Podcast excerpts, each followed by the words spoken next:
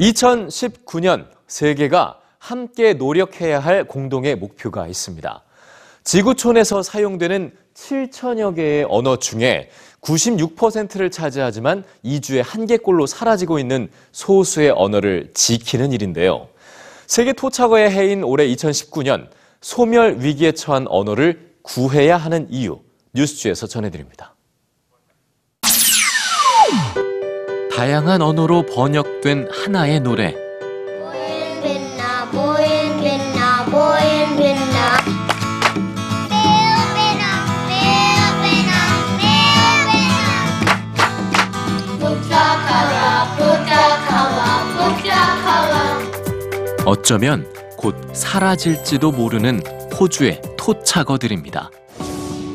전 세계에 존재하는 언어의 숫자는 약 7천여 개. 그중 세계 인구의 97%가 사용하는 언어는 단 4%뿐입니다. 나머지 96%의 언어는 세계 인구의 3%만이 사용하는 소수 언어, 토착어로 2,680개의 토착어는 곧 사라질 것으로 전망되고 있죠. 현존하는 언어의 소멸 위험도를 다섯 가지 색깔로 표시한 지도. 위험도를 가늠하는 기준은 언어 사용 인구 수가 아니라 어떤 세대가 그 언어를 사용하는가입니다.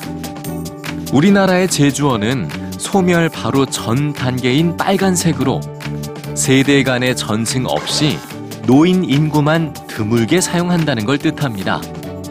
250개의 다양한 원주민 언어가 존재했던 호주.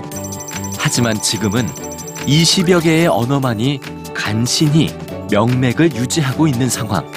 토착어를 되살릴 열쇠를 쥐고 있는 것은 바로 어린이들입니다. 때문에 학교에서도 다양한 방법으로 토착어를 가르치는데 힘을 쏟고 있는데요. 토착어 실력을 겨루는 노래 경연 대회도 열어 낯선 언어를 친근하게 접할 수 있는 기회를 열어주죠. 2주에 하나꼴로 사라지고 있는 언어.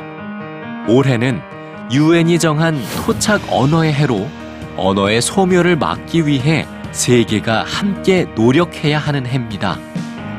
세계 인구의 단 3%만이 사용하는 소수의 언어를 지키려는 이유는 언어의 96%에 달하는 토착어가 만들어 온 거대한 세계를 잃지 않기 위해서입니다.